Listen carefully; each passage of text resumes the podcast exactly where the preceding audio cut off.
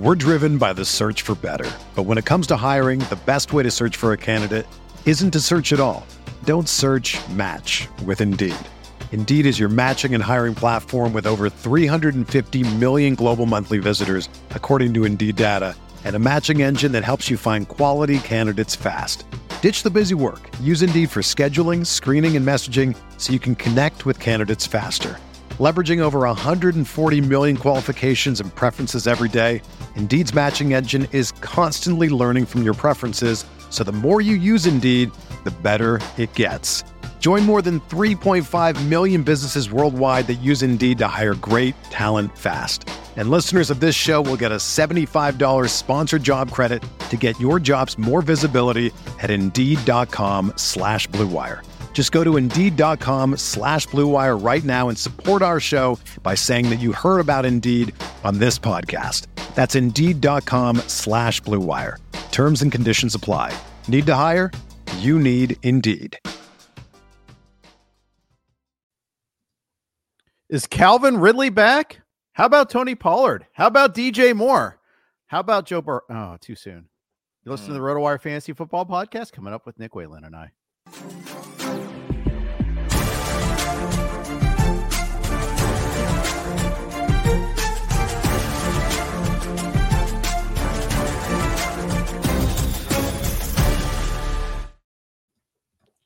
Hey, everybody. Welcome to the RotoWire Fantasy Football Podcast. Jeff Erickson here with Nick Whalen. Uh, hopefully, you had a better week 11 than I did. Hopefully, Mhm. you had a Nick Whalen esque week 11. Nick, how are you?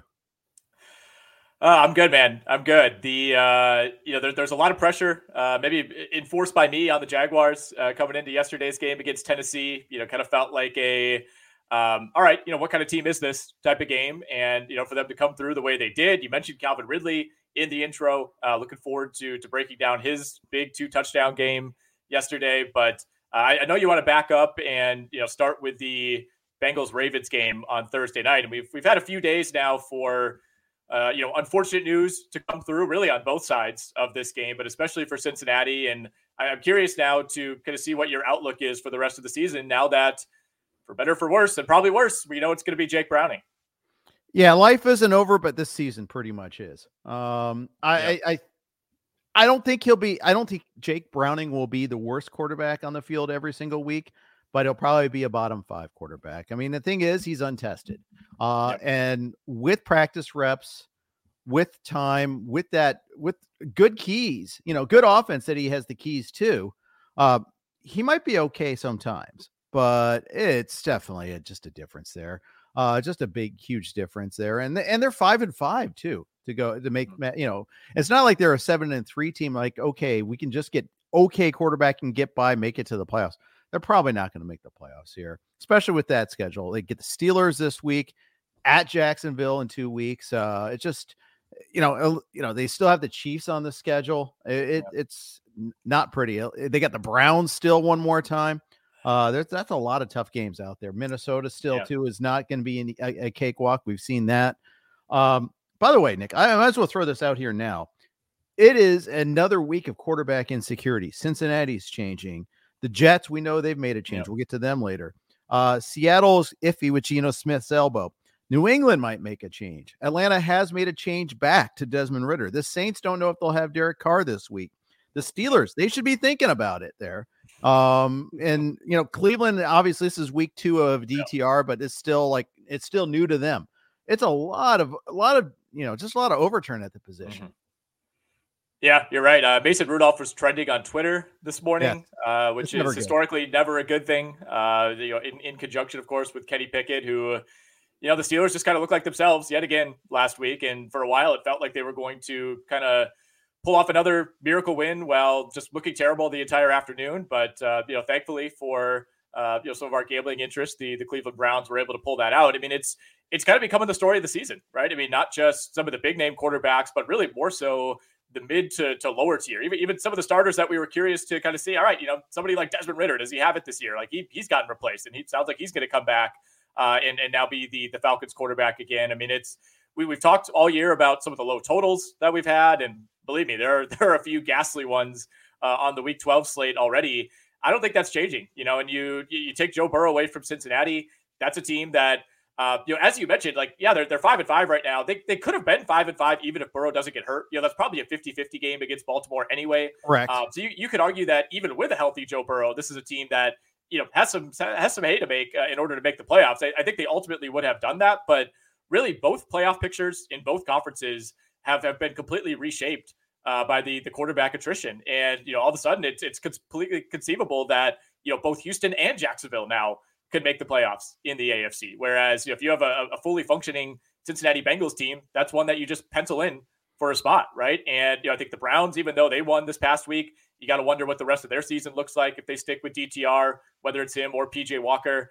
Uh, but to to kind of put a bow on the Bengals discussion, you know, I'm I'm open to, to Jake Browning, right? We'll see. Obviously, he's not going to give you Joe Burrow level quarterback play. That's just not going to be a mm-hmm. possibility. But you know, experienced quarterback at the college level, somebody who played really well at Washington. I, I think there's reason to believe that he could just be a decent game manager.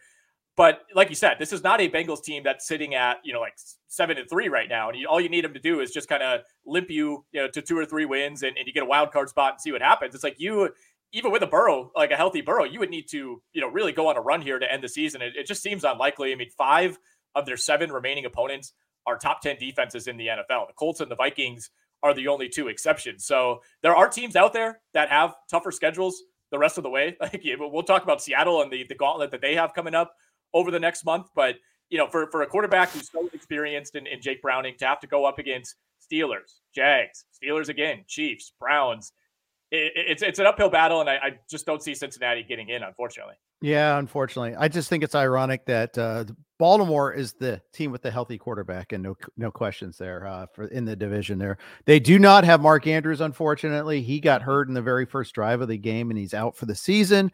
Go snap up Isaiah Likely, three percent rostered in Yahoo. Uh, he, will probably be a top 12 tight end the rest of the way. He's not obviously going to mimic Andrews' production, but we saw plenty of games where he was valuable last mm-hmm. year when Andrews was hurt. Yeah, I've always liked Isaiah Likely. You know, I think he showed a few flashes last year, and you know, never really fully turned the corner, even with uh, you know Mark Andrews missing some time. But uh, you know, I, I, think there's reason to believe that that he's going to be the guy now, and they're they're going to rely on him, right? They're going to need to. I mean, taking away Mark Andrews is a a huge, huge piece for this Ravens offense. And you know, I was talking to our guy John McKechnie, who we'll have on on Sirius XM later tonight. We'll get his full take on on Mark Andrews.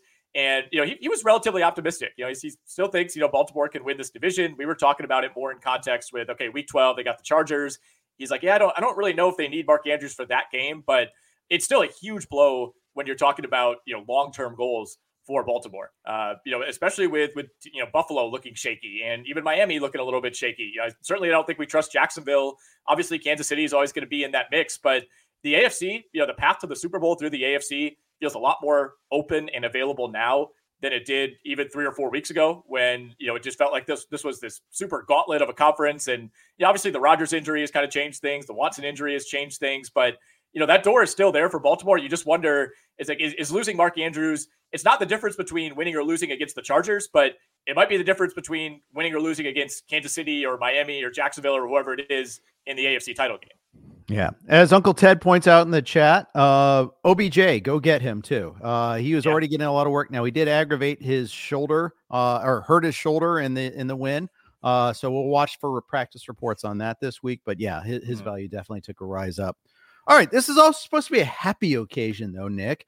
Uh, so let's talk about your resurgent Jacksonville Jaguars. Yeah, let's do it, man. 34 14 over Tennessee. Uh, got off to a, a, little bit of a slow start, but the defense, you know, kind of reasserted itself after a disaster game last week against the 49ers. I think this was exactly the type of performance that we wanted to see from the Jags. I think you could argue it was Trevor Lawrence's best game of the year. It was his best fantasy game in a very long time. Uh, you know, two touchdowns through the air, 262 yards, no picks two rushing touchdowns, something he had not done at all right. this season. You know, we, we've actually seen Lawrence, I think, run pretty effectively. It's just the touchdowns haven't really been there. And that was something, you know, if you're taking him as QB6, QB7, whatever it was, you know, you were factoring in maybe four or five rushing touchdowns, something we thought would be a more, you know, concerted effort to, to be a part of this offense this year. So to, to see that finally unlocked, even though we're 11 weeks into the year, that was great. Uh, you know, Tank Bigsby, had some positive plays in this game. Uh, you know, I, I, think at one time they ran him eight times in a row when they were just burning clock at the end. Uh, but this was this was an extremely one-sided game. You know, Tennessee could not run the ball whatsoever, as expected. Uh, they had a couple of like you know trick plays in there that you know one of them resulted in a long touchdown. Uh, the other touchdown was caught by Jeffrey Simmons, uh, which is something you normally do when you're like up 20 rather than down 20. Is you know get your star defensive tackle uh, a touchdown, but uh, yeah, both of the both of the scoring plays, both of the scoring drives for for Tennessee were a little bit fluky. I thought Jacksonville dominated this game uh, to a level that they they really haven't at any point this season. So uh, a lot of encouraging things coming out on the Jacksonville side, and obviously for fantasy purposes, Calvin Ridley, nine targets, seven catches, 103 yards, two touchdowns. Uh, both of them really nice throws, kind of back of the end zone, getting the feet down, uh, as has become the Jags MO all year. Yeah. Uh, and meanwhile, Tennessee side, it, there's a lot of, you know, I, I follow Mike Herndon, who uh, covers the Titans, I think for paulkuharsky.com. Uh, and he's like so down on them. And uh, he's They're like, bad. you know, do I do you want me to focus more on draft content or re, or you know reviewing the rest of this disaster of a season, something of that nature? There, Yeah. um, it's not. And the thing is, like we knew, like the offensive line was going to be probably pretty bad. Sure enough, it's pretty bad. The defense has actually been really bad too. Yeah, well, certainly trading away Kevin Byard a few weeks ago felt like kind of an indication, right? And, and Tennessee has sat on the fence for really the, the last couple of years here, as far as like, all right, are we are we blowing this thing up? Are we turning to a young quarterback like Will Levis, or are we you know trying to scratch a claw our way to nine wins and, and just kind of pull some Mike Vrabel magic? Uh, and so you know, bringing in DeAndre Hopkins this offseason kind of felt like they were leaning toward the latter, but then trading Kevin Byard, you know, making the decision to go with Levis, even as Ryan Tannehill works back to full health. Um, I, I think Tennessee sees the writing on the wall. I mean, they're they're three and seven now. They've they've not won a road game. They're zero and six on the road this season, and you know they're they're now in my mind completely out of it. Certainly in the the AFC South race, but even in the playoff race. I mean, they have they have the second worst record in the entire AFC, ahead of only New England. Yeah, um, which is just New England being at the bottom is even just mo- more eye opening there, but it's kind of Yeah. crazy. Salim asked, "Do I worry about Ja'Marr Chase and Derrick Henry?" Um, Yes. Yes, although you're going to keep starting Ch- uh, Chase and Henry, I Yep. think, if you have them. But yeah, you're not happy about either situation. This was yet another disappointing game for Henry. I still kept him around like 10. He had such a rich history against Jacksonville and just could do nothing. And he's had more nothing games this year than I can ever remember. Yeah, he had a huge, I think it was a huge first half against the Jags uh, in a game that Tennessee ultimately ended up blowing. It was late last season, week 14. Uh, he had 121 rushing yards, had a you know long catch and run in that game as well. He's always showed up against the Jags. And I think part of it is, you know, Derrick Henry's getting older. Tennessee's offensive line is terrible, but the Jags defense, man, uh, I guess unless they're playing the Cincinnati or the San Francisco 49ers, this remains a, a really impressive unit. I, I, I still don't really fully understand how they're doing this. I mean, they're getting great secondary play. I, I still think the linebackering, you know, leaves some to be desired. I think that's a, bit of a weakness, but uh, you know, this is a, a bona fide top 10 defense, and you know, they haven't played the most difficult schedule to date, but you know, KC, Buffalo, San Francisco, those are all factored in there. Uh, they, they've been a, a really good defense, and I think we have to kind of treat them as such going forward. You know, with Henry, it just feels like you got to play out the string. It's going to be pretty underwhelming. You know, probably have one or two more hundred yard days in there, but you just got to lower your expectations for him at this point. Uh, with Ja'Marr Chase, I think you're, I think you're, you're hoping that you just kind of get like a, a slightly elevated version of like a Garrett Wilson season the rest of the way. Yep. Uh, God. Yeah, probably. Uh, maybe I don't know. I, I think Jake. I take Jake Browning over whichever Jets quarterback we see. Oh yeah, yes, exactly. That's why I say slightly elevated. Yeah, Yeah. and I, I also think Ja'Marr Chase is better than Garrett Wilson, and I love Garrett Wilson, but I, Yeah. I think Ja'Marr Chase, like he can. I, I think you got to be realistic about what the ceiling is. You know, the I the 15, the 15 for 192 and three touchdown games. Those are those are probably not coming the I rest of the, the way. deep the deep dimes are gone. That's for yeah. sure. Yeah, and especially with those tough defensive matchups, like we said, five of their last seven games come against top ten defenses. Like there's there's not a lot playing in his favor, uh, but you know it's it's Ja'Marr Chase, like you said, you're not leaving him on the bench Un- unless you know unless Jake Browning just looks like a complete disaster against Pittsburgh this week, which I don't really expect. Like I I- I think he he's very clearly probably a bottom five to ten quarterback, but if he could just give you semi competent play, you know I, I think you're still going to be pretty comfortable starting Ja'Marr Chase. You know, ultimately you don't really have another option. Yeah, and you don't have the deficit that is the Jets' offensive line, which is truly one of the worst Ooh. units in the NFL. And got worse last night. Yeah. Yes. Uh, Benson points out about Jacksonville going to Houston next week. Houston's got a, huge, huge matchup. Houston's got a good track record lately, nine of the last ten. I know, I know. Jags got smacked by Houston in Jacksonville in Week Three. Uh, I mean, I, I, think that I think this game could ultimately decide the AFC South. I, I think it really could. I, I, do think both yep. teams have a pretty good chance to to end up making the playoffs, but it's by no means a guarantee, right? I still think Buffalo's laying in the weeds at six and five. I mean, Jacksonville really cannot cannot afford a slip up here. I mean, they do they do catch a pretty major break because they get Cincinnati in two weeks, and that one you know looked like it was going to be really dicey. Now all of a sudden you're getting Jake Browning, so that's huge. Yeah, uh, but you know they, they still got to play the Browns, they still got to play the Ravens. Uh, their their schedule does ease up at the end though. They finished with the Buccaneers, the Panthers, and the Tennessee Titans, but Houston has an even easier schedule the rest of the way. So I'm you know, if I was nervous for this Titans game, imagine how I feel about going to Houston now this weekend. Yeah, no doubt about that. Um, I wanted to make one other related point, but I lost it. So we're going to move on because it's a long. Oh, Mike Vrabel. Yes. I saw his name uh, as a hot seat guy. I mean, he, there's a lot of hot seats this week. Mm-hmm. I have a hard time imagining him being on the hot seat. I don't pin any of this on him. No. Maybe it probably should a little bit, but because let's face it, everybody everybody's got their hands in this a little bit, but I don't feel like he's the one that's assembling this offensive line and no. trading away Kevin Byard. So I don't know. No, I, I'd, I'd, be very surprised if they try to pin this on Mike Vrabel. Uh, you know, I think if anything, he kind of feels like the type of coach that wouldn't want to go through a rebuild. So like if that if that's the direction that Tennessee pivots to in a in a major way, you know, it's like I, I don't I don't think they would fire Mike Vrabel, but you know maybe that would be an opportunity for him to jump to a different job. I, I know there's been some Mike Vrabel Patriots rumors. You know, if they were to move on for Belichick, I think there's there's an obvious connection there. Uh, but no, I think to pin this on Vrabel is is insane. I, I think he's on the he's on the very short list of coaches who've maximized their talent uh, throughout his tenure in Tennessee. So I, I, don't I don't put a whole lot of credence into that. Yeah, and uh, it, it, strikes me as like Andy Reid. If he got uh, let go, he'd be snatched up within a week. Oh, good. Yeah, um, no question. There, there might there teams would risk Rooney Rule violations just to snap him up. I think. Um, all right. Speaking of hot seats, let's talk Washington and the Giants. There. Oh boy, leaky tugboat Ron. Um, how did I? We know the Commanders' secondary is bad, but I mean, what a, a pass funnel they are if Tommy DeVito can can tear you up. I is this the worst loss that anybody's taken all year? I think it might be. And obviously, the Commanders have already lost to the Giants when they were slightly less decrepit uh, a few weeks ago. But man, I mean, to it's one thing to lose this game, but to, to lose it by two scores to Tommy DeVito. I mean, I think Washington closed as what eight and a half point favorite. They were 10 and a half, uh, 10 at one point uh, around this time last week.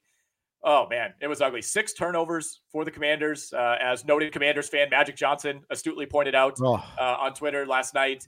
I mean, they, they, they did everything they possibly could to to lose this game, right? And Washington outgained the Giants by you know well over hundred yards. Uh, you know, I, I, Sam Howell obviously threw three picks, but played a, an otherwise very Sam Howell type of game. You know, you knew when Washington came out and fumbled the second half kickoff when you know you're like, all right, it, it's 14 to nine. We had a we had a terrible first half. Let's buckle down. It's Tommy DeVito. It's the Giants. We'll be all right. Know, getting the ball out of half. They fumbled that. Uh, you, you, just knew it was going to be one of those games where every single thing went against the Commanders, and, and a lot of it was self-inflicted. You know, it's not like I'm not going to say they got unlucky by any means. I mean, this is kind of who the Commanders are, but my goodness, I mean, losing losing handily to this version of the Giants is is is rock bottom as it gets. It's embarrassing. I mean, before they threw the game sealing pick six, I think they got bailed out twice on penalties there. Now they were penalties, but the twice uh, that kept the drive alive for them. 6 mm-hmm. turnovers.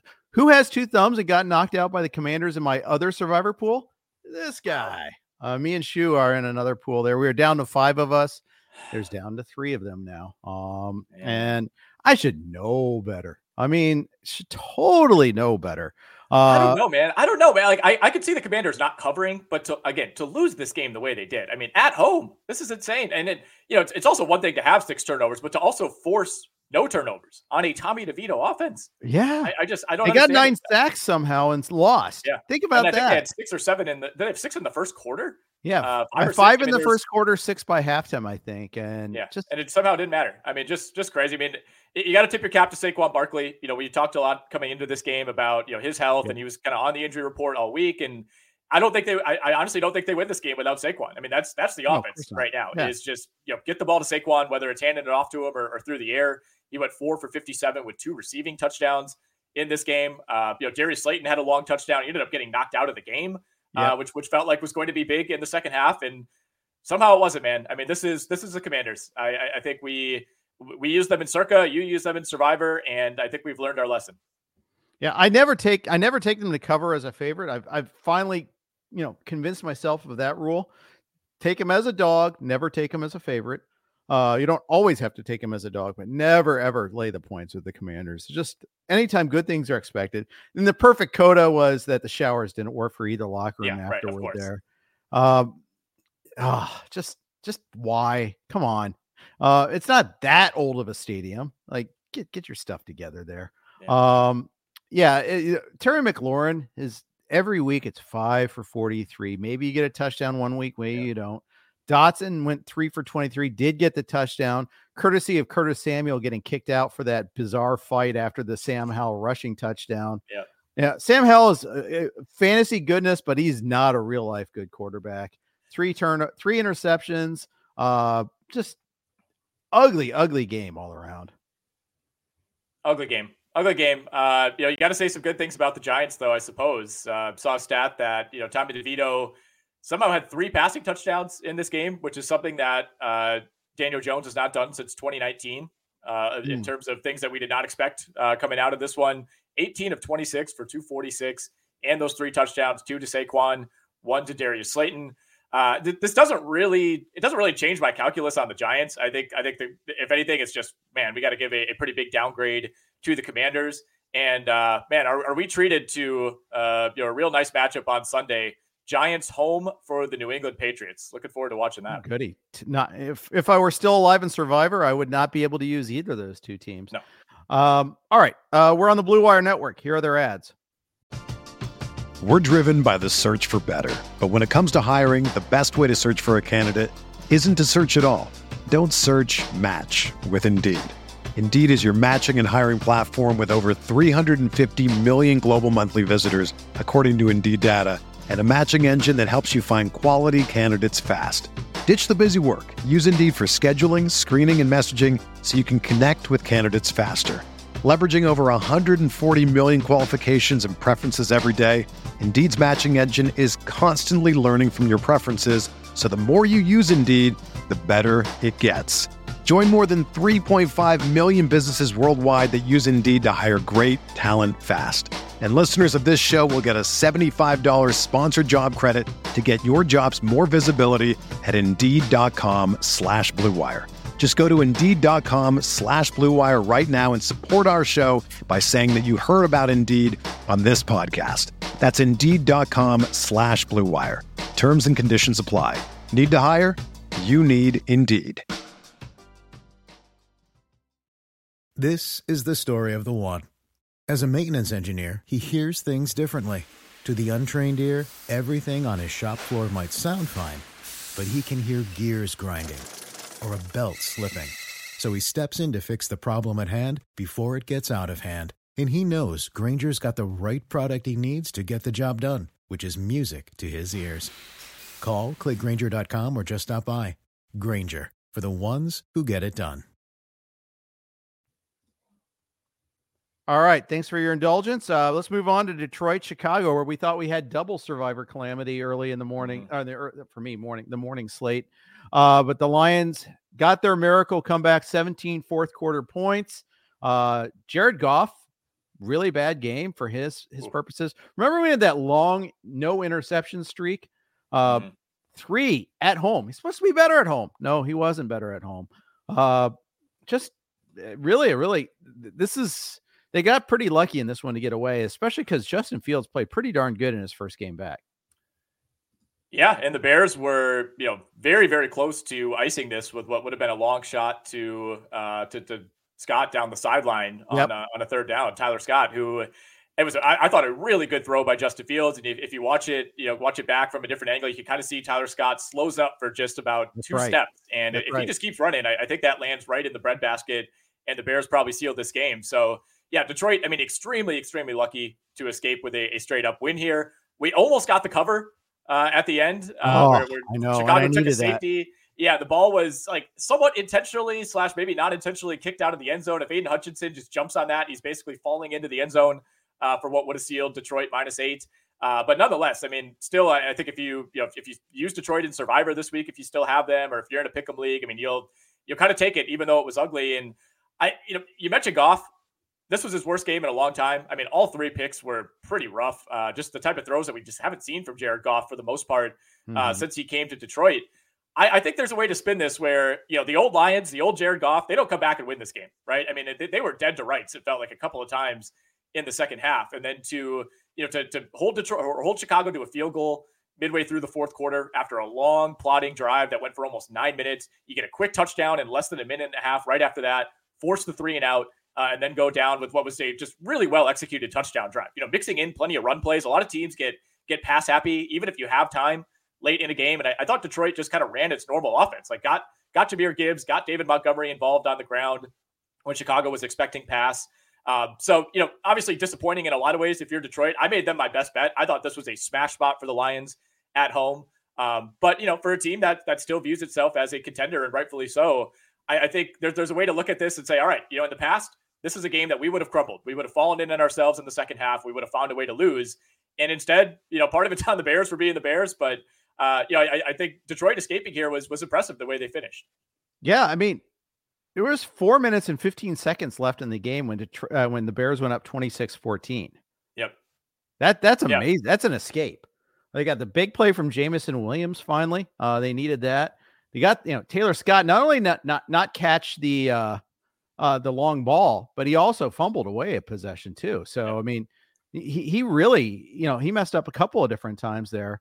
Uh, the fumble uh when did the fumble fumble came fumble actually didn't cost them a, a score it didn't didn't turn into a score i think uh it was like i think i think it did right that was in the that was in like early second quarter Yes, you're right. It did. It did. Yeah. I was looking in the second half for it. That's why. That's why I was like, yeah, sure did.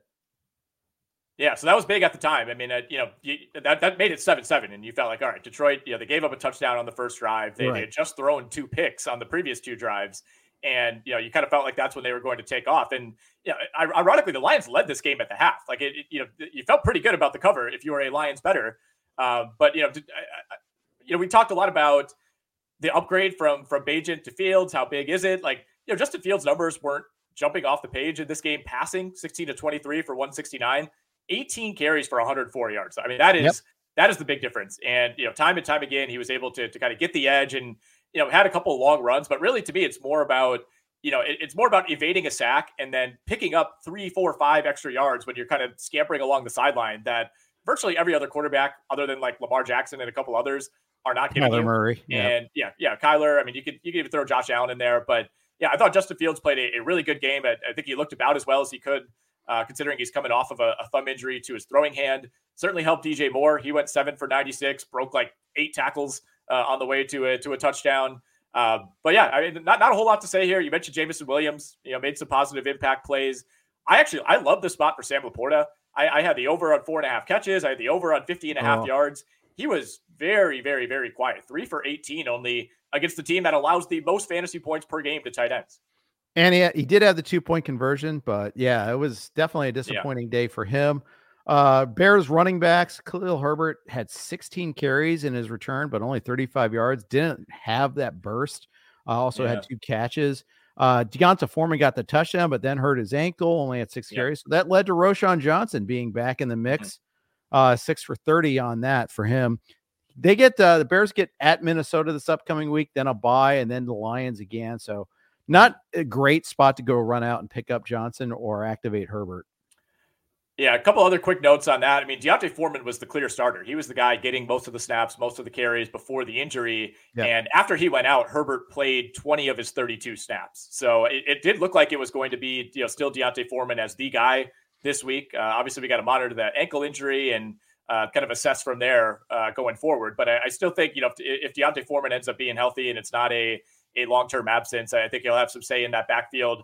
And then on the Detroit side, we did see we did see the debut of uh, Donovan Peoples Jones, but only played three snaps. So you know, still working his way into that rotation, and we'll see where he ultimately ends up making an impact. But you know, trailed St. Brown, Reynolds, Williams, and even Kalif Raymond pretty significantly in terms of playing time. I'll hold my breath waiting for that to happen yeah. there for him. Big, big stuff there. Uh, another hot coach, a hot seat game. Maybe both coaches were kind of on the hot seat a little bit. Now one emerges definitely on there, and Brandon Staley after the Packers finally, oh, finally boy. get a win where they're on the good side of variance because the charging once again was fierce, my friend. Was there any better way for this game to start than both teams going out on downs on their first possessions? Yeah. Like you, you just were like, all right, here we go. This is exactly the type of game we expected. Uh, for the second week in a row, I, I, actually thought Justin Herbert played pretty well, played really well. He was victimized yeah. by four huge drops uh, by the Chargers, one of which was a Donald Parham drop on a fourth down, just wide open over the middle.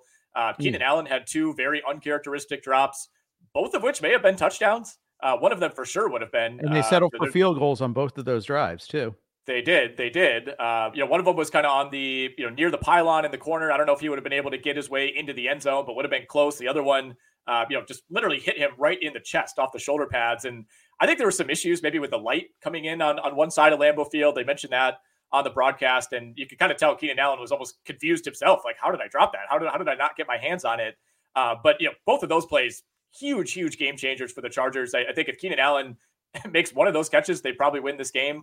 Um, but I mean, this is disaster, disaster mode now for the Chargers, who are four and six. You know, Brandon Staley got a little testy in the press conference. Like Justin Herbert was, you know, screaming at guys, spiking the football. You know, after a, I think it was a delay of game yep. late. He's like, uh, snap not, the damn ball. Yeah. Yeah. Not the type of thing that you see from Justin Herbert almost ever. I think he kind of realizes where the season is going and, you know, ended up being an okay day for Austin Ekeler 10 for 64, 6.4 mm-hmm. yards per carry. Uh, we did hit our over on 55 and a half yards for him, but he looked alarmingly slow. Uh, he had one breakaway run down the sideline where it's like, I think I'm watching Jerome Bettis right now, not Austin Ekeler. had a had a massive fumble too at the yeah at the goal line. line. Like yeah. like those those four drops were huge for LA you could argue Austin Ekeler like tripping over himself and then just basically dropping the ball right at the two yard line. That was probably the single biggest play of the game. Yeah, and he only had two catches for six yards on you know, yeah. so you, you didn't get your goodness there. Yeah, um, I, I I think we need to see more of that out of Herbert, um, a little bit there, more Philip Rivers out of him, um, just to get a you know get these time, guys in gear. Yeah, it was just the Quentin Johnston drop too. Oh, oh my goodness. Oh no, how nice do you? Throw what you do, Quentin Johnston. That that was the Tyler Boyd drop of the week right there.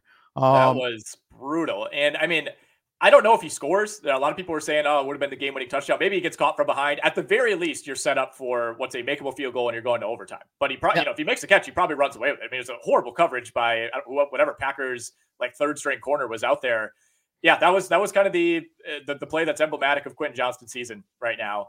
And you know, opportunity has been wide open. We we knew it coming in, right? We said one of Mike Williams and Keenan Allen, if not both, those guys are going to get hurt. And this is where Quentin Johnston is going to step up. And he's he's had what five, six weeks straight now of opportunities since Mike Williams went down.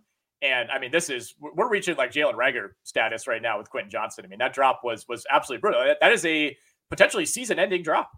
Yeah. Uh afterwards he goes, I gotta concentrate better. Like, you have one job. What do you mean you have I mean, yes, at least you okay credit for taking blame and not saying, "Well, the sun got in my eyes" or something like that. No, he he, he took the blame for the drop, but oh my goodness, Nelson Agholor is like, "Oh my god, like t- someone teach this man how to catch." Um, just yep. oh, so bad.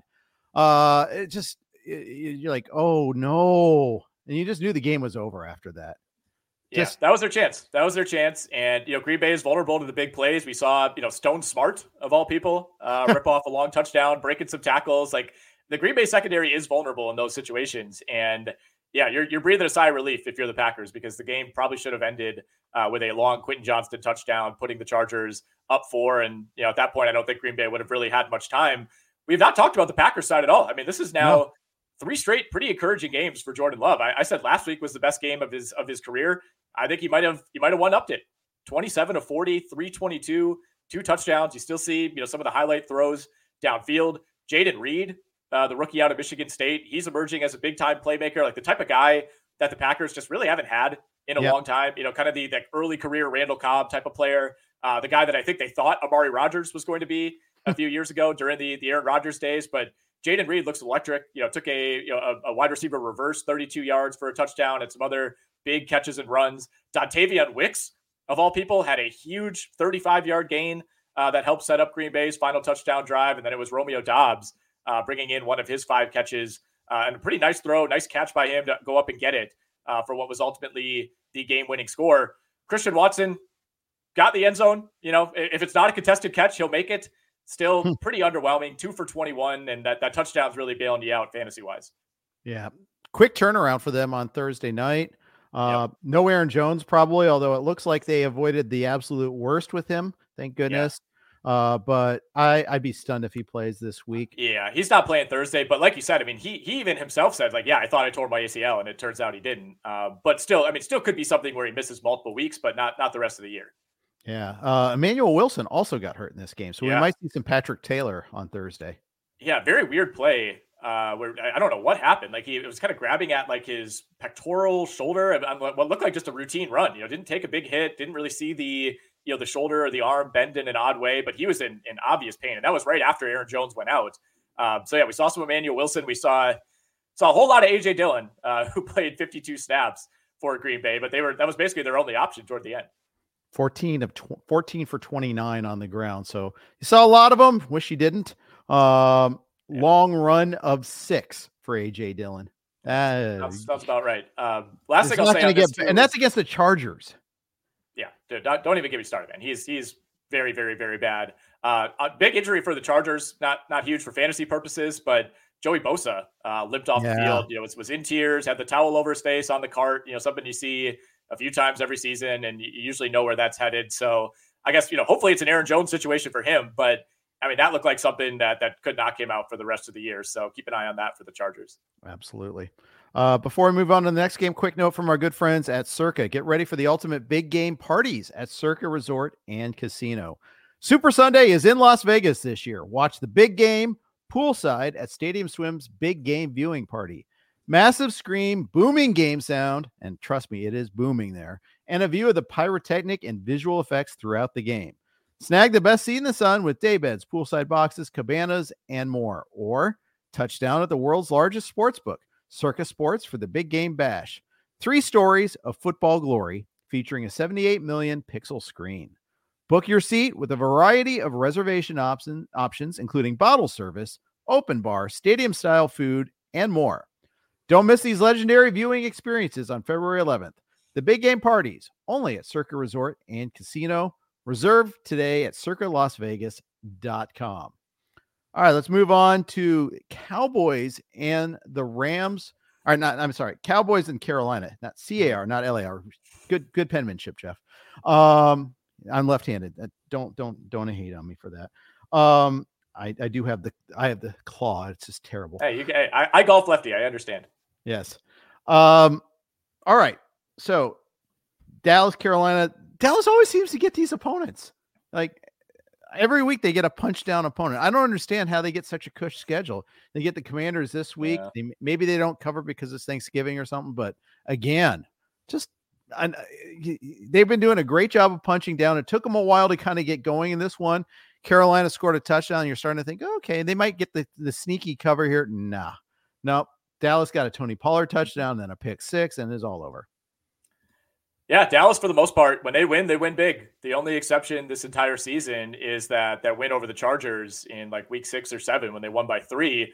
Other than that, you know, you beat the Giants by 40, the Jets by 20, the Patriots by 35, the Rams by 23, uh, the Giants by 32 last week, and then a 23 point win over Carolina. Uh, this is one that we used in the Circa contest. Like you said, it was not, it, was, it wasn't a, a full on lock the entire way. You know, Carolina mm-hmm. put up a touchdown in the third quarter to to make things interesting, and you felt like the back door might be open there, but uh, pick six by Bryce Young, the fourth of the year for DaRon Bland, uh, which ties the NFL record still with seven games to play.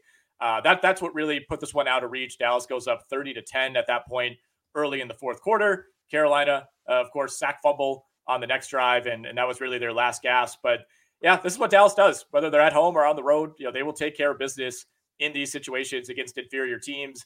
Their schedule does pick up toward the end. You know, they have a four game run where they face Seattle, Philly, Buffalo, Miami, and, and, Detroit. So actually five games in a row that are pretty tough. But yep. uh, those are those are bookended by matchups against the Commanders, uh, including this week on, on Thanksgiving. So good luck there, Washington. I think they're running into a buzzsaw, and I think this Dallas team is is heating up at the right time. And I think they're on the short list of teams that could could make or win the Super Bowl at this point. Another good game for Dak Prescott. I mean, didn't really have to do a whole lot. Uh, you know, Dallas, you know, really kind of tried to rely on the run game. It wasn't like a it wasn't like a smash day for Tony Pollard. You know, 12 for 61 and a touchdown, but he looked good. Uh, CeeDee Lamb got his, had an early touchdown, six for 38. Uh, but yeah, not not a whole lot to say here. I mean, the, the Panthers are kind of still who they are, right? Where Adam Thielen's going to give you high volume every week. Other than that, there's just not not a whole lot here for fantasy. Yeah, Frank Reich calling the calling the plays didn't save him. Yeah. Uh, let's go Shocking. figure. Uh, Jay Glazer had a report that Reich is the most likely of head coaches to be fired, He's even out. though it's his first year, which is interesting. Uh, prediction after Carol after Dallas and Washington on Thanksgiving, even if it's like a close result with the Washington loss, it'll truly be Black Friday for Ron Rivera. I think they he would have been fired, but for it being the short week this week. I think so. Yeah, I think it makes sense playing on Thanksgiving. You got the extra time. Um, you know, my my guess is, but we'll probably get the Jay Glazer report on like Thursday morning that it's like, you know, Ron Rivera's out if they lose this game, and they will lose that game. So I think you're right. Yeah, I, I would say he's like minus 150 right now to be out of a job by by Friday morning. Uh, you know, Carolina, the offense is just it doesn't matter who's calling the plays. Like it's just not a good offense. They have no ability to throw the ball downfield. They don't seem all that interested in doing it. I don't know if it's a Bryce Young trust issue. I don't know if it's a lack of weapons. Uh, but you know, obviously they're not built to come from behind. They're not really built to to lead games either. Uh, their only win, you know, coming over the Texans, which kind of looks a little bit fluky now uh, in hindsight. But I mean, it looked fluky then too. It was like 15 13. It was just like a right. penalty filled, ugly game. Yeah. Yeah. I mean, since then, they've scored 13, 13, and 10. Uh, they're a team that struggles to get to 20 points against just about everybody. And, yeah. you know, pretty soft schedule the rest of the way. They got Titans, Bucks, Saints, Falcons, Packers, Jags, Bucks. I, I don't think anything changes. I, I think they're a team that it doesn't really seem to matter who they play. You know, it, it's it, it, unless they can get a couple fluky plays here and there. You know, they had a punt return against Chicago that kept them in there. They're just they're they're not an offense right now that could keep up with really anybody. Yeah, uh, agreed. Agreed. When you can't when you can't put points on Chicago, you just you just can't put points. Period. Um, yeah, less said about that game, the better. Let's move, yeah, on. move on. My Miami and Vegas was closer than expected. My favorite stat from this game though was the first nine drives, Miami did not punt. They had 17 points after that. Two touchdowns and a field goal. They yeah. had a missed field goal. They had turnovers. They had failed fourth downs. Maybe uh, you know, yeah, right before halftime counts as one of those drives. I forget. But point was they left a lot of points on the field. They yeah. The, the, they should have done a lot more, but they also never really were like, oh, this is the machine we're talking about either, though. Um, they just were a little off. Of course, losing Devon Devon on Achane so quickly in that game huge disappointment fantasy, but also I think to that offense too. Uh, they just didn't fully get untracked against a pretty bad Raiders defense. Yeah, that was surprising. Uh, this was one that we we opted to stay away from in the Circa contest. Yeah, the number had ballooned all the way up to I think it was 13 and a half that it locked at. And I was just like, yeah, that's, that's a little too much. You know, the Raiders are, are playing frisky, but I, I certainly expected, you know, Miami to to at least win this game by 10 points. And it was it was pretty shocking that they didn't. I mean, it is one, like you said, they left so many points on the board. I mean, they, they put up 422 yards of total offense. They held the Raiders under 300 total yards. But I, I thought the, the, the Vegas rush defense, especially, showed up. And and losing Achane, I think it was. I mean, he played like we had one carry. I don't even know how many snaps he played, but it wasn't many. Uh, I think that was big. You know, I think they expected this to be a spot where you know the return of Achane. There's a lot of excitement. They want to get him involved, and then to have that taken away maybe threw them off a little bit early in the game. But yeah, Raheem Mostert under four yards of carry against what has not been a great defense this season. I mean, the Dolphins only had one rushing play that went for double digit yards, and that was 10 yards by Mostert. I mean, this is a team that's ripping off huge plays on the ground all year. Uh, so that was that was big, you know, preventing the big plays if you're Vegas. Uh, and they really only had a couple big passing plays as well. One of them was a long touchdown to Tyreek Hill. Uh, Robbie, formerly Anderson, now Robbie Chosen, uh, had the other. Uh, it was not a great game for Tua. 28 of 39, 325, two touchdowns and a pick. Doesn't look like a bad line. I thought I thought more so than he's done for for much of the year. He was kind of locking in on receivers. Uh, you know, had a, a, couple more balls that probably should have been intercepted by the Raiders. Like it was, it, it's going to go down as a, a, decent game stats wise for him. But I, I didn't think. Tua was really as locked in as he's normally been. Yeah. Um, and, and then all that said, not locked in as as he normally is, and all that. Still a 300 yard passing game. Right. Uh, despite all that, almost all Tyreek Hill. Tyreek Hill, by the way, briefly left this game for a hand injury. Seems like he does this like every other game where he briefly leaves and comes back. 10 for yeah. 146 for him.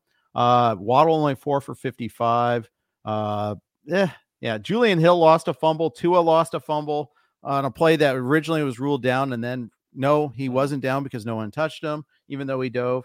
Uh, just just all around a meh sort of game. And you know, under yeah. bettors were loving it though. Yeah, weird, weird game, weird game for sure. Like you said, missed field goal, couple fumbles. You know, uh, they they went out on on downs and you know deep in Raiders territory. They had a fourth and one uh, at the Las Vegas three, which again, importantly, it was not fourth and goal. You just need one yard, and they ran they ran like a quick screen to Tyreek yep. Hill that was just oh, immediately yeah, right. blown up. Yeah, went for ended up going for a loss. Um, so you know that's one where obviously in hindsight you, you, could just take the field goal or you probably run a different play and at least get the first down. Uh, but that's that's the thing with Miami. It's like it, it's a blessing and a curse, right? But like it, it does feel like the games where the offense has struggled. Like this is a team that if they're not rolling right away, you, you kind of feel like they're pressing, right? And they're like, wait, why are, why are we not ripping off big plays? Why are we not scoring every time? And I, I think that's a good thing because you keep your, you keep the pedal to the metal. Like they're the team that you know, can always pull away and, and give you like two touchdowns in the last five minutes just because that's that's kind of the offense that they are. Um, but if things are not clicking for them early on, they, they they tighten up a little bit. Yep.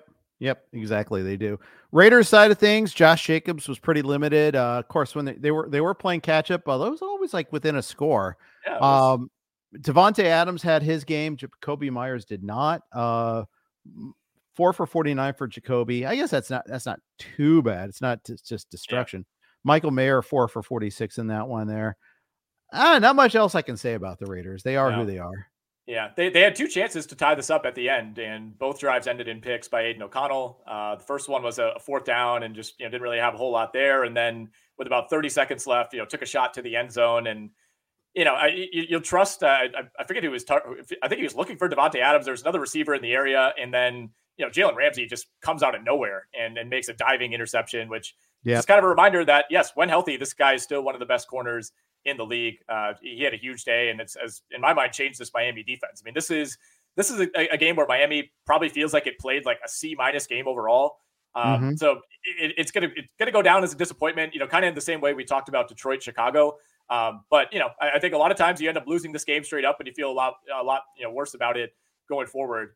Um, so I, I, think Miami obviously didn't play the game that it wanted, but you get the win here and you'll take it. Absolutely, absolutely. Ramsey did get banged up on that last interception yeah. too. Something to watch for in practice yeah. this week. Houston, Arizona. We saw C.J. Stroud have an incredible first half and a not so great second half. Three interceptions total. Uh, all the scoring for them happened in the first half. Held on for dear life. It's, how many times? How many bullets did they dodge with Arizona driving late? Oh my um, goodness! Um, but yeah, and, if you got depending on when you got it, you might have even still got a cover with despite all of that mess. But uh, Stroud still got over 300 yards, but it wasn't his best game. No, it wasn't. I mean, he was amazing in the first half, you know, and you started to see the the MVP narrative start to start to creep in again. Mm-hmm. Uh, and you know, ended up throwing three picks, uh, one of them in the first half, and then two more on consecutive possessions in the second half. Uh, but you know, Stroud on balance still looked, I, I, thought, pretty incredible. One of the interceptions was tipped. The other two were bad. You know, those were those were just kind of rookie quarterback type of throws that have not been emblematic of the year that he's had. But you said it. I mean, Houston did not score in the second half. They did not score in the second half. They threw, they missed a field goal. They threw two picks. Uh, they they really did not didn't really threaten to score at all uh, in that second half. And time and time again, I mean, the the, the Cardinals had chances to seize this game, and I, I think they should have won it. I really do. Uh, you know, they, they went out on downs at the Houston 23 early in the fourth. Uh, yep. They went out on downs around midfield on their next drive, uh, and then of course went out on downs again with about 35 seconds left late in the fourth quarter. I mean, they it felt like they kept putting together great starts to drives. You know, like they were, you know, James Conner was looking good. They're they're ripping off some some fairly big plays, and then they would get to like the 45 yard line, and everything would just grind to a halt. Yep.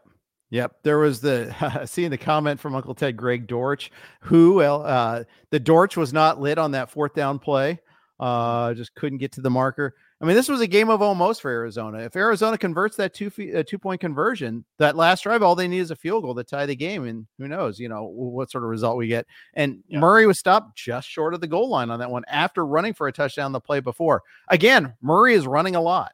Um, yeah. He looks fast. Um, I'm not sure about the passing game so much. They got the early touchdown to Rondale Moore was his only target all game, but uh, yeah, got it anyhow, nonetheless. Uh, that, was, that was a hell of a throw by Murray too. It was. It was great. It was perfect. Uh, great ball fake on that one. Worked like a charm. Uh, you know, so we'll see uh, what happens with the, this offense going forward. They face the Rams this week. Host the Rams. I think I used the Rams and Survivor against Arizona earlier this year. I think I might take the. I don't know what the line is yet in this one. Don't tell me. Um, but I, I, think I'm going to be viewing Arizona kindly. I, I, am going to probably set my own line, yeah. be more positive than I've been on the Cardinals all year. I think that they're all right. You know, record wise, they're probably right where we thought they would be. Right? If you said, all right, 11 games in, they're two and nine, they're 0 6 yeah. on the road, you'd say, yeah, that makes sense. But I mean, this team they have they have a ton of fight in them, right? I mean, they've really the only game where they haven't really showed up was the Clayton Tune game against Cleveland. Other than that, I mean, they've they've pushed everybody, right? I mean, they they even like gave the 49ers a, a pretty decent run all the way back in week four. Uh, and I thought played them about as well as they could have given the talent discrepancy and, and the fact that mm-hmm. the Niners were rolling and healthy at that time. So yeah, this was a game that they should have won. I, I think they should be two and zero, oh, honestly, uh, with with with Kyler Murray back in the mix. And for for AFC South purposes, I, w- I was certainly rooting for for Arizona. And now, you know, of course, we get that that showdown between the Jags and the Texans coming at us on Sunday. Uh, but from this game specifically, not a whole lot else to pass along. I mean, Tank Dell just continues to be one of the best rookie receivers that we've seen, uh, maybe the best. And oh, that touchdown, wide receiver. Oh my dude, him like they they have like there's like a magical route with him where he kind of runs that that in to out, and and CJ Stroud just can just find him seemingly at will for like 15 to 25 yard gains whenever he wants. I mean, Tank Dell is a, a real time dude. I mean, he has now four games on the year with 20 plus PPR points. He's up to wide receiver 16. I mean, he's having he's having basically the same fantasy season right now as Brandon Aiyuk. And you know, we, we think about Aiyuk as one of the big breakouts of the year. So uh, yeah, I mean, I, I, don't think it's slowing down anytime soon. I think early in the year you had these big like back and forth games, and Houston was frisky, but we didn't really know if they were that good. I mean, Tank Dell has solidified himself as a real weapon. And obviously, CJ Stroud is is one of the best rookie quarterbacks we've ever seen. So I, I think there's plenty of viability with that going forward. And I'm I'm I'm just interested to see like where's Tank Dell two three years from now. Yeah, yeah. Uh, so funny how that works. And meanwhile, there's Quentin Johnston just dropping uh, things. Just imagine an alternate universe where they had Tank Dell instead of Johnston right now. Yeah, man. Oh. it would have been a wild pick at the time. Uh, but yeah, yeah, clearly. Yeah. But uh, you know what? also Stroud throwing people open too. I mean, we got to just got to admire the throw on that one too. It was again just perfectly in stride. Just you know, eh, can say can't say enough superlatives about him. Uh, a team we can say enough superlatives about, and one would be too many, is Pittsburgh after the Cleveland Pittsburgh debacle. Uh, man, a lot of unders this week. I mean, you, you the NFL tried. It's like I like I made the Iowa parallel and they still managed to live below those expectations. Was very, very low bar set. Set the set the total at 33 and a half. No problem. We can get way under that if you're Cleveland and Pittsburgh. Uh, what a yeah. oh horrible, horrible game. I guess if you like offense, if you like defense and Myles Garrett, great. Um, but man, Kenny Pickett, it, I, I'm sure you saw that super cut of like all Pickett's throws beyond 10 yards on Twitter yesterday. Oh, yeah. Just don't watch it. It's just it hurt. It oh. sears oh. the eyeballs. Yeah, he got outplayed by Dorian Thompson Robinson, who I did not think DTR was going to attempt 43 passes in this game. That was the single like most surprising stat. Is that you know it, it still felt like despite him throwing that much, Cleveland was playing really really conservative football. Uh, but I, you know, mm-hmm. even though they weren't very effective, I, I, thought this would be a you know Kareem Hunt, Jerome Ford, both 15 plus carry type of game. Uh, Thompson Robinson, for the most part, did not look great. Uh, you know, just kind of looked like a, a, slightly more competent version of the guy that we saw against Baltimore earlier in the season. At a, a big interception on a third down in Pittsburgh territory when the Browns were on the verge of field goal range. Probably would have tried it uh, had he not thrown that one. Uh, but of course, Pittsburgh immediately went three and out and punted it back. Uh, it just it just didn't really matter, you know how how incompetent the Browns were. I mean, these were these were the Browns' second half drives. Jeff, punt, punt, interception, punt, punt, punt game winning field goal. I mean, that's that's kind of the story of this game. no one saw was, that one coming either. Yeah, it's crazy. Um, yeah, and really, Pittsburgh, like Pittsburgh's entire offensive output was like one long Jaylen Warren 74 yard touchdown on their on like the second play of the third quarter that kind of rocketed them back into this game. They were down 10 nothing at the half, and you, that almost felt insurmountable. And I guess in some ways it ended up being insurmountable. And then two 20 yard runs in the fourth quarter there to set up oh. the field goal. And you're yeah. like, okay. And th- you thought they were driving for a touchdown, perhaps, but nope. Yeah. Had to get other people involved. Had to get Pickett involved again. Uh, Mike, well, uh, Mike Tomlin, when asked about whether you know they, he he regretted only giving Warren 12 touches, like no, you know, like why? No, Next question. Yeah, I mean Brandon Staley, don't ask him that question again. Oh wait, how dare you? Yeah, yeah. I mean, Najee Harris ended up outsnapping Jaylen Warren, uh, 33 to 26. They were pretty equal uh, you know, in terms of, of routes run and carries and things like that. I mean, obviously Jaylen Warren more of a threat catching the ball out of the backfield, but it's not like that's something that Najee Harris can't do. I think in theory right. he can. Uh, yeah, I mean, just a brutal, brutal game offensively for Pittsburgh. And you, you, mentioned like that one, like the best drive that they put together all day was a 13 yard field goal drive. And it certainly felt like they were marching toward a touchdown. Like they were moving the ball. You know, you're starting to, to kind of feel like the crowd in, in Cleveland was getting a little uncomfortable. You know, they had just punted like four times in a row. And Myles Garrett on a second and 12 comes in and sacks Kenny Pickett for a big loss. And all of a sudden it's third and 22 for the Steelers. And they had obviously no chance to pick that up. So that was, you know, right. another huge game for Myles Garrett. He had two sacks. That was as big of a play as anybody made in this whole game to essentially put an end to what could have been a touchdown drive. Yeah, uh, exactly. Um, and yeah, uh, a lot of hard questions, like you alluded to earlier. Mason Rudolph was trending on Twitter uh, this morning. Never Some good. of that also was because there was a play where Pickett's helmet came off, and there was a little joke about. Not, and I think Garrett might have picked it up, and the line yeah. were like, "Not now, Myles," or something like that. Yeah.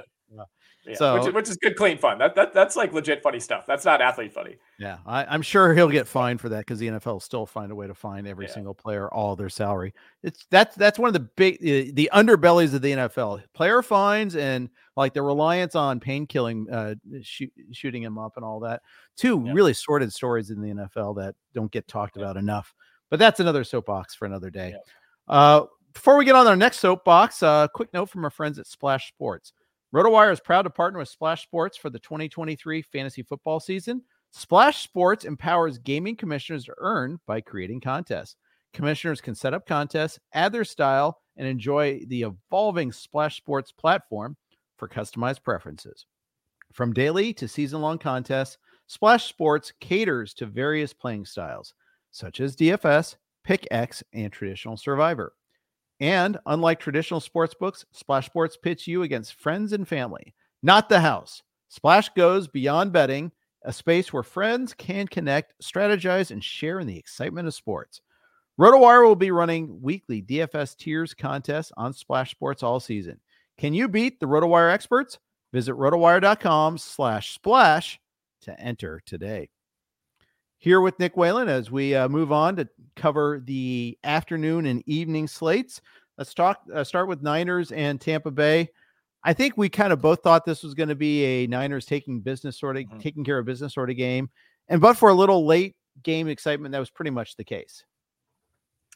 Yeah, I, I think it was. Uh, I mean, Tampa Bay had multiple chances to ruin the cover here. Uh, so we we thank you, San Francisco, and that defense for uh, getting a few stops at the end of this game. I mean, Tampa Bay uh, ended up going out on downs on a 17 play drive uh, at one point in the fourth quarter. Uh, Baker threw a pick on the next drive, and then uh, they got the ball back after stuffing the 49ers on fourth and one at midfield. If they pick that up, the game is basically over. It was on the other yep. side of the two minute warning, but like worst case scenario, you know, Tampa's getting the ball back with like 40 seconds.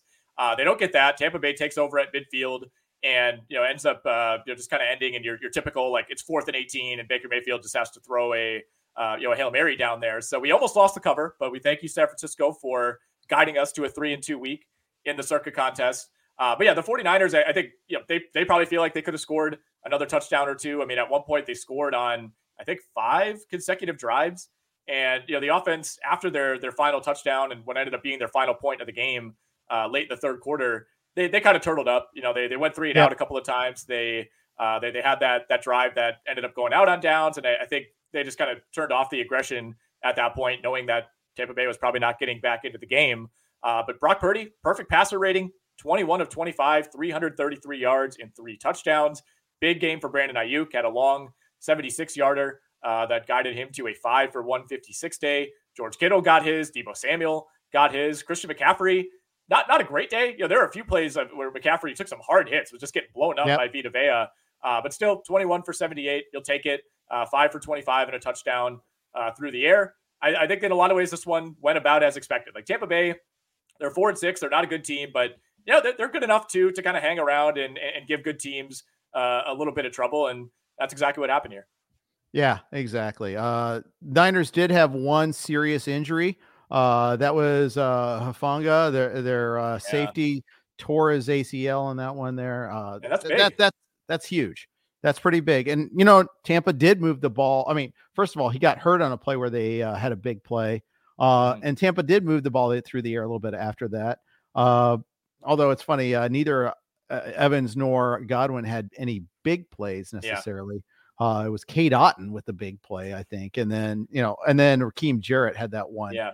Um, I but, think the Jarrett uh, play is where is where it felt like they really missed Hufanga. I mean, he ran right past the the replacement safety, and they they noted that right. on the broadcast too. So that I mean, that's you don't really think of it because they have so much talent on both sides of the ball that we don't really talk about Hufanga all that much. But that is that is a big big time loss, and obviously he's not coming back this year. So uh, you know, maybe not as impactful as some of the injuries that we saw on Thursday night, but uh, certainly something that that could have a bigger impact when we get into the playoffs.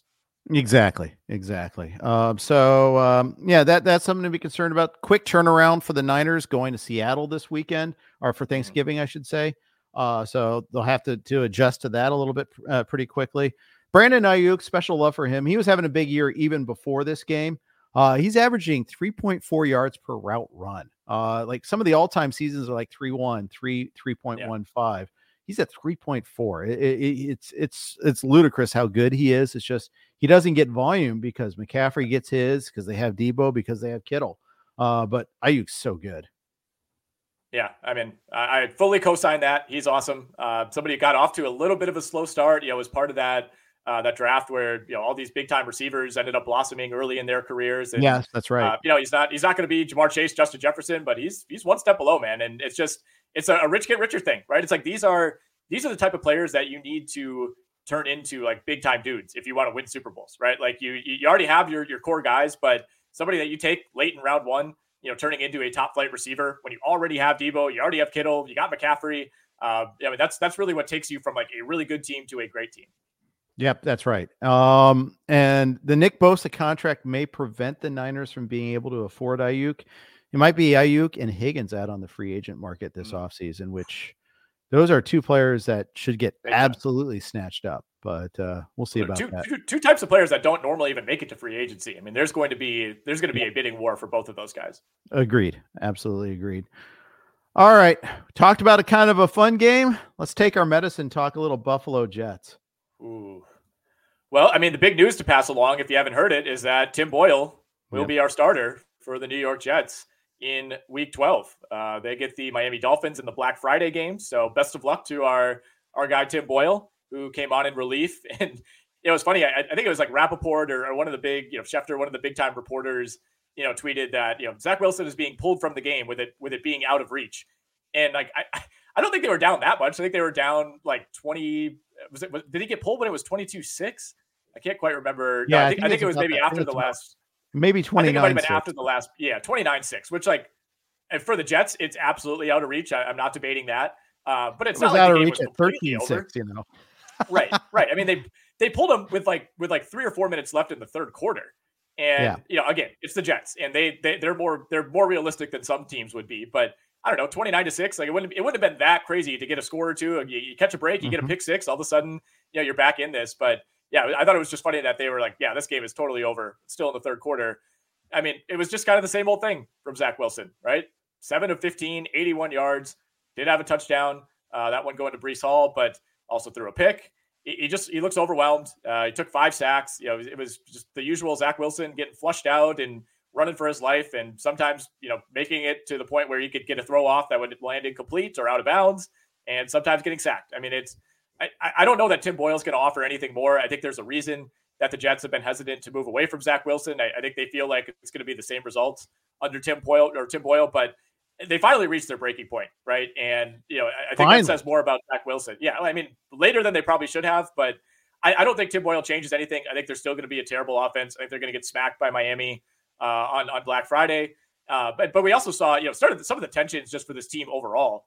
Like there were like three or four scuffles that broke out. You know, Sauce Gardner got into it. Uh, there was like a, a very dramatic Oscar-worthy flop by Dion Dawkins, the offensive lineman for the Bills, who thought he had drawn a personal foul on the Jets, but then they flagged him for the flop. Um, it was just it was a it was a messy game, and it, it, we've kind of been waiting for the Buffalo, you know, like all right, when do they snap out of it game Did did this feel like that to you, or was it more like, man, the Jets are bad? Uh, it's more like the Jets are bad. Uh, I thought so too. especially like you know early on, you know the fumble, you know turnover on the first first series, or, or like an opening uh, kickoff. Opening kickoff. That's it, and they got three out of it. They went backwards. Right, It was just more of They- that. Diggs didn't do anything field goals on their game. first three drives. Yep. Um, I I I just I, I think that I mean, granted, I think the Jets have a way of making every quarterback look bad, so I don't really want to draw too many broad conclusions from Yeah. the Bills' offensive performance. I saw a little bit more James Cook, uh, so that was that was a welcome sight because I, you know, he's their their best back in my opinion. So you want to see that. Although Lat Murray got still got found his way into ten carries. Uh, Ty Johnson had the touchdown Mhm. uh, on the reception. So bully for him. What's it going to take to get Leonard Fournette in there? I mean, I, I think Fournette I, it's just a straight up cut. I mean, if he hasn't learned the offense by now, it's just what can he do to help us? Yeah, obviously wasn't active, didn't get any snaps. So yeah, I don't I don't know if we see him at any point, barring an injury. They still they still like Latavius Murray, who you know got in the end zone last week as well. Uh, not a whole lot else here. I mean, it's one of those like kind of kind of felt bad for Breece Hall type of games where you still see the talent, you still see the burst, but it's just he's kind of by himself out there. Disaster game for Garrett Wilson, two catches on on eight targets for nine total yards. Khalil Shakir had a long touchdown, so you, you see the three for 115. Part of that was an 81 yard touchdown reception for him. Nice day for Dalton Kincaid, six for 46, but uh, not not a whole lot, a lot else to see here. I, I think we can can pretty much move on. Yeah. One other note: uh, the uh, the Jets. You know, why are they in a position where Tim Boyle's the backup to Wilson anyhow? Couldn't they made one phone call? Maybe they did, and they just everyone was was holding him hostage for a third round pick or something. But why isn't Andy Dalton on this team at the trade deadline? Why isn't Dobbs on this team at the trade deadline or anybody like that? Hey, I mean the Browns called up Joe Flacco. Why why isn't he getting the call again? I don't know. I don't know. Mm. It's it's shocking. I mean it it it feels like they're to the point now at four and six where like even if this this weird you know Aaron Rodgers is coming back thing were to happen, I one even if he's ready and claims he could play, like I don't think you should even throw him out there. Uh, you know if they if they had found a way to kind of hang around 500, yeah, I could I could maybe see it, but uh, they're to the point now where I think you just got to play out the string and it's going to be a lost season. Maybe Carolina wasn't budging with Dalton because they needed mentoring duties or something. But I mean, Dalton can play at least a little bit. You know, he'd be better Yeah. than Wilson. I mean, No question. Way better than Zach Wilson. Way, way, way, way better. I mean, he at least gives you a chance to win the 50 50 games that they've lost this year. exactly, exactly. All right. Uh, last of the afternoon games: Rams and the uh, Seahawks. This was the tale of like two games. Uh, Ram Rams were. I mean, the Seahawks went up thirteen nothing, and the Rams were looking terrible, like Horrible. awful, terrible, horrible, no good at all. Uh, and then they, they get the drive before halftime. Um, despite Cooper Kupp getting hurt in the second quarter, and they kept clawing away, and they absolutely shut down Seattle. Just unbelievable how bad Seattle's offense was in the second half of this game. Field goal in the in the third quarter, and that was it. Uh, Geno Smith got hurt in this game. Thought that should have been a penalty on Donald, especially because other plays later on were called Yeah. penalties uh, on Seattle. Seattle. The other story of this game is Seattle committed so many Yeah. penalties. I mean, the the refs had a big day. I mean, I, if they are getting paid per paid per flag, I mean, it would have been a profitable Yeah. day for them. But I'm not convinced the Rams are any good. I mean, they gave all like the running work to Royce Freeman in this one. He had a long one, that kind of uh, like a couple of 10 or 15 yarders to make his overall average look all right. They, Mhm. I think they needed to find a way to get Nacua involved a little bit more than they did. But this keeps them alive in the wild card race, and it, you know, it, Mhm. it re- I mean, they're at four and six in Seattle. I mean, this is a bad this is a bad loss. They can't afford to lose games like Yep. this. Yeah, everything you said is is spot on. I mean, Seattle, I think, got pretty lucky two of the last three weeks to escape with wins over Cleveland and Washington, and it looked like they were going to do it again potentially. I mean, they had a 55 yarder to win the game uh, at the last second that ended up going wide, uh, but you know they they certainly didn't deserve it. And I, I think Geno Smith going out for a few series in the second half really changed things. You know, we saw the Yeah. the token Drew Lock interception, but uh, you know, there's just kind of an offense that that had been rolling to some degree in the first half, just completely lost confidence. And I think if anything, it almost gave more confidence to the Rams. Like when they saw Geno go out, it was like, all right, we know we're getting a pick because it's Drew Lock and we're we're back in this thing. And they certainly Yep. were. Uh, you know, we, we should mention Cooper Kupp went out in the second quarter after having just one catch on one target, did not return. They're calling it a low ankle sprain for Kupp. So something to keep an eye on going forward. And I think that it makes the second half all that more impressive for the Rams. You know, Seattle, like you said, dominated the first half. I, uh, I in my pick'em league, I, I, switched to the Rams at the last second.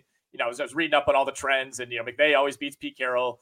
And like 10 minutes into the game, I'm texting my buddies, like, what? I'm so dumb. This is clearly the wrong side. You know, Seattle marches down. They, they force a three and out on, on the Rams' first drive. They march right down for an easy touchdown.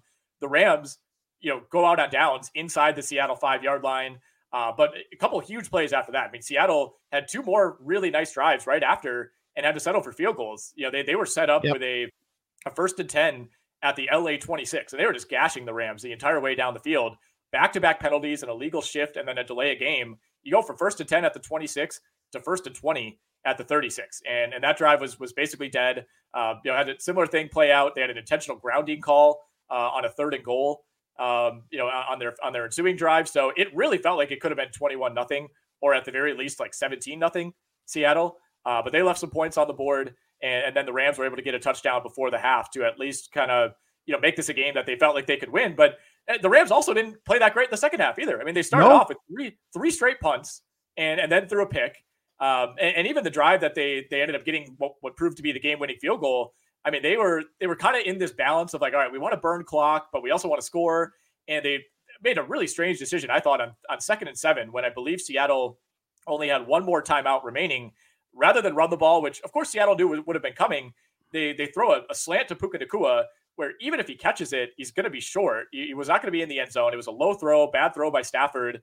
So they, they basically gifted Seattle what turned out to be like 35 to 40 more seconds that they needed to, to of course, get into field goal range. It was our guy, DK Metcalf, doing what he did, uh, you know, last week. Very similar play up the middle, big gain uh, to set them up. And, you know, the Rams escape with the, with the missed field goal. But yeah, I'm with you. I don't, I don't think the Rams are like picking up any momentum here. I didn't think Stafford really looked all that good. He missed Darrell Henderson mm-hmm. wide open down the sideline on what may have been a touchdown at the very least, would have been like a 50 yard gain.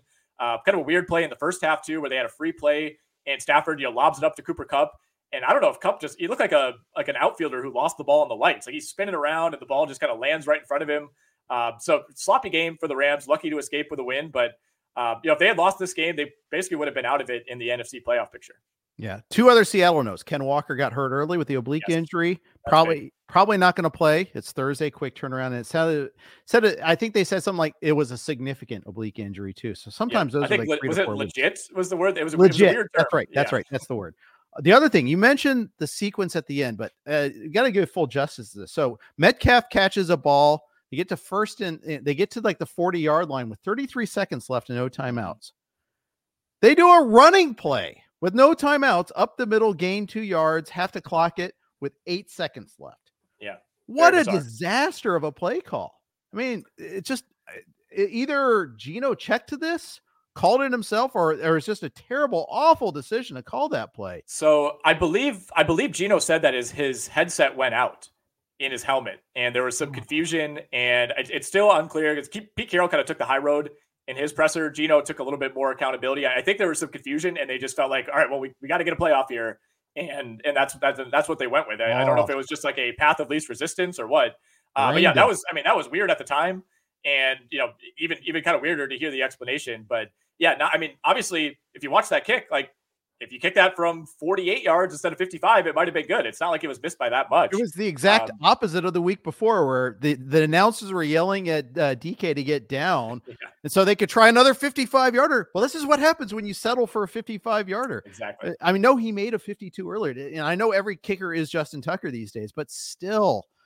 Oh, so bad, so bad. I mean, they they could have called a passing play. They could have clocked it yeah. and had time for two more passing plays. 10 yards would have made all the difference in the world on that kick. And yeah, yeah you can't afford to throw away games like this. Seattle, I mean, they threw away the Cincinnati game too. They should have won that game. They outgained them by like 200 yards. Um, no Geno just doesn't make good decisions. He holds on to the ball too long under pressure. Yep. Um, red zone turnover has been a problem all year. Yeah, just utter disaster sequence yeah. there it was, it was good to see him back in the game more than anything. Uh, yeah, you know, kind of looked like I mean, it looked like a much worse injury at the time. I, I think you know, seeing Agreed. the replay, it looked like he took a helmet to the elbow.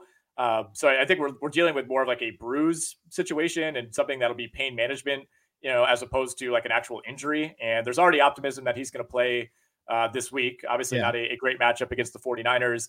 Um, I, we forgot to mention, too, in the Texans game, backing all the way up like an hour, CJ Stroud took like the hit of the year. Yep. And I, am like, he might be done. I mean, that, that looked brutal. I, I think he took one play off. We saw Davis Mills take a couple snaps, comes back in, immediately throws a touchdown. Yeah. And it's like, oh no. Oh, good. He's back. Oh, touchdown. Yay. Yeah. Okay. That's all well. Unreal. But maybe that maybe that had a big impact on how he played in the second half too. So something to, something to watch for to see like oh he popped up in the concussion protocol after all you know sort of like that um and same thing with Geno we'll see how he wakes up feeling today um and what happens in practice uh, there'll be a walkthrough today and tomorrow probably we won't know till Wednesday but something to also to watch for. All right one last game uh the uh, Sunday night affair. I was kind of like eh how do we get Minnesota Denver here? Turned out to be a pretty good game you know, not necessarily a lighting up the scoreboard type of game, but still pretty entertaining. Yeah, it was entertaining in its own way, in the way that a Vikings Broncos game in 2023 is entertaining, right? uh, I mean, it was right. back and forth. It was a one point game. Uh, it was one of those weird ones where, uh, you know, the Vikings cover but don't win on a narrow spread. We've had a, a seems like more than normal uh, this year of those type of games, and I, I, know like Green Bay and Atlanta have been involved in a bunch of them. Uh, you know, this was another one where in, in the pick'em league, I switched to Denver at the last moment. Uh, I was kind of trying to, to play the board and guess what other people were picking. Didn't feel great about it. You know, they did force a fumble on like the fourth play of the game, which was nice. But much like Buffalo, uh, turned that into a pretty sad field goal drive. And, you know, Denver didn't really get a whole lot going offensively. I felt like Minnesota was the better team for most of the game. Mm-hmm. You know, they were the team at least that was able to generate big plays. You know, Hockenson, Josh Oliver, Addison, even Ty Chandler, Brandon Powell, all those guys had big gains throughout this game. Uh, Denver really couldn't get a whole lot going on the ground. Javonte Williams, 11 for 37.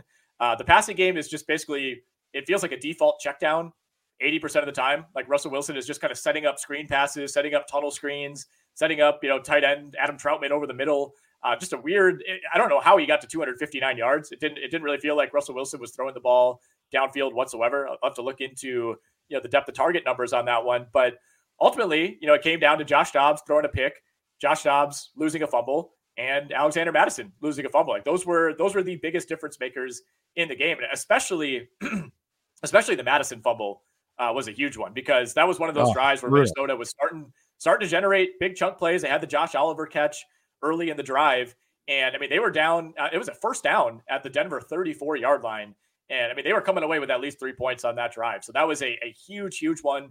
Uh, and then to get the interception to start Minnesota's ensuing drive, uh, you know, it kind of felt like it was going to be death by a million field goals for Denver. Uh, then a, a, really nice play, nice throw by Russell Wilson, uh, finding Courtland Sutton in the end zone. It feels like they're doing that once a game now, where Wilson just kind of you know runs out of time and has to heave one up, and and there's Courtland Sutton who, uh, you know, I was thinking about this last night. Like nobody nobody talks about Courtland Sutton really ever, uh, unless you're talking about fantasy. One of the better, like very clearly not great, but still pretty good receivers in the league. Like he's found a very nice niche as a guy who's like a 84 overall on that end, but um, has had a really nice career so far. Yeah, if it weren't for the bizarreness of that Miami game where he made amazing catches and amazing blunders all in the same game, we might even be talking about him as near elite. Uh, I mean, yeah. he just he the last two weeks he's made these plays that you're, you're, like, I can't believe he made that catch and kept his feet in. You know, uh, the, the, the Monday nighter, what that that touchdown was just art how good it was. And he had another one of yeah. those last night too. And then the in the game winning one too. You know, yeah. that was almost unstoppable. He high pointed that ball and right. it was a, a, good throw by Wilson. he put it in the right spot where only Sutton could come down with it. Found a way to control his body to stay in bounds. I mean, it was just a hell of a play. Yeah, he's he's really good. And it's funny how we are thinking at one point in time that Jeudy was an upgrade over Sutton, and that's clearly not mm-hmm. the case. No, no, and I mean the you can't really overstate what a what a nice grab that was by Sutton. Like it's not it's not going to go down as an all time catch by any means, but he had, I mean there were two Minnesota defenders around him, and he just went yep. you know way over both corners, and you could see uh, I forget who it was that was on coverage, but they you know the, the, the camera pans to him for the Vikings. He's just looking like I thought I played that pretty well, man. I, there's not really a, a, whole lot else I could do there. It was just a, a really nice grab by Courtland Sutton. Uh, you know, bizarre two point play after that, where they just kind of ran this like disjointed Javonte Williams play that was like immediately blown up. Like you definitely, you definitely felt like Minnesota was going to put together a better drive. The way that they had been moving the ball, Uh, it was not really a great night, I thought, for the Denver defense, giving up a lot of big plays, giving up a lot of third downs, a lot of fourth downs uh, mm-hmm. to Minnesota. Like I, I fully expected Minnesota to at least get a field goal attempt off, but uh, there was that, that big intentional grounding on third down that you know put them in that that classic fourth and twenty five that just almost never is converted. Yeah, that that two point play that was a cover buster. Oh, I was on the Denver side of things there. Uh, just so many teams like they run their two point plays and they have special plays for two point conversions and it works all the time. And then this was just like dead in the water. You're like, oh, come on. Yeah. And of course, it's Javonte who doesn't get a chance. Every time Javonte touches yeah. the ball, there's three guys in the backfield. I mean, he he's a good player. It was so bad. It was so bad. Yeah, uh, I was I was talking to our guy John McKechnie, and he he he was on the under 43 and also on Broncos two and a half. And he's like, whatever happens here, I'm I'm I'm winning a bet and losing a bet at the same time. That's right. Yeah, that's so funny. Oh man, ah, oh, so bad, so bad. Um, Ty Chandler over Alexander Mattison in my mind um, is the better back. Although I think Chandler is the classic, comes in as a change of pace guy, gets some better opportunities. Obviously, his numbers were boosted by the fake punt. Um, yes. Baller play call there worked awesome. out really well. Um, but he also made some catches. He can't pass pro though. They showed where he got blown up on the interception. Yeah. Um, and that, that that is an issue, but he can catch. Um, and Mattison, I'm not convinced is all that good of a receiving back. And now Mattison's just, I mean, that fumble was you can't overstate how important that fumble was in the game. It was it was just a bad fumble, right? I mean, it was it was you know not it looked like a pretty clean exchange. Like I, I think that was fully on Alexander Mattison, who's had who's had issues with that this season, mostly early in the year when Minnesota was losing like two fumbles a game early on, and he seemed like he'd gotten it straightened out. But that was that was massive. Um, you know, as far as going forward, like I I still think they're going to keep going with Mattison. I mean, you look at the the snap count, 48 23. I mean, more than doubling up Ty Chandler. Like I, I think Chandler has a little more juice. I you know, like you said, the fake punt is accounting for you know almost half of his yardage, so you have to take that into account. But uh, you know, if, if, you just kind of track the usage here, like I think we thought maybe this would be the week. Mattison coming off the concussion, I, I think they're going to still roll with him. Yeah, I think so too. Um, other, uh, if you might have missed it, Josh Dobbs got absolutely blown up on the first drive. Um, and you know he got checked into the he was into the blue tent for a second there. Kareem Jackson again leading with his helmet um because he hasn't learned and they the, the broadcast was right to blow him up on that too. Uh, but uh, it looks like he, you know, this would be another one where, oh yeah, he's in the concussion protocol on Monday after playing the whole game. Um, I could see that happening. Yeah. Well, I know. I mean, Kareem Jackson's had a few of these incidents already. He's been fined. I think he was suspended earlier this year. Yeah, uh, four uh, games. the NFL, three. Yep. Yeah. Despite the, the fact that he was not flagged on that play, it wasn't even reviewed or anything. Uh, the NFL is looking into it, so uh, maybe further discipline coming from Kareem Jackson, who's like a repeat, repeat, repeat offender at this point. Um, one other news thing to pass along here: there there was a, a Ravens press conference this morning, and John Harbaugh said there is a chance that Mark Andrews could come back at some point before the end of the season. We'd be talking playoffs at this point, so you know, deep into the AFC playoffs, maybe we see Mark Andrews. Yeah. Um, unlikely, but Harbaugh did say that you know after some additional testing these last couple of days, the injury is not quite as severe as they initially thought. Who comes back first, Mark Andrews or Aaron Rodgers? I don't think we're not seeing Rodgers, man. It just doesn't make sense. It doesn't make sense. And, and maybe the Jets were hanging on to that lie, and that's why they didn't trade for a veteran. But oh my goodness, um, you know, hey, but he's out there throwing the ball. He looks good throwing the ball in warm-ups before the game, but on a national televised game. You know, yeah. Come on. All right. Yeah. Yeah. I just right. look. I, I I'm willing to like. It's not that crazy that you know Aaron Rodgers could push to come back. I still don't think it would be a good idea, even if the Jets were in playoff contention. But with them out of it, like what's the upside here? It's it, you know Rodgers is not retiring. Like you you got to take your chances and run it back next year. Exactly. Exactly right. All right. Uh, I think we'll wrap up on that note. Thanks everybody jumping in the live chat during the during this, and thanks for those of you listening on your downloads on the on the podcast side. We do truly appreciate it. Thanks to Circa Sports and Splash Sports uh, for your sponsorship. Please, if you're uh, doing it, if you're on YouTube, uh, just hit that subscribe button, or or wherever you get your podcast, hit that subscribe button and automatically get notified whenever the next podcast drops. And that's not just for Nick and I, but all of the RotoWire podcasts, uh, including Jake uh, Latarski and Joe Bartel tomorrow, talking free agents. Lots to talk about, especially with this sh- eh, the short week, the Thanksgiving and Black Friday slate. So lots to talk about this week. Thanks for listening. Take care.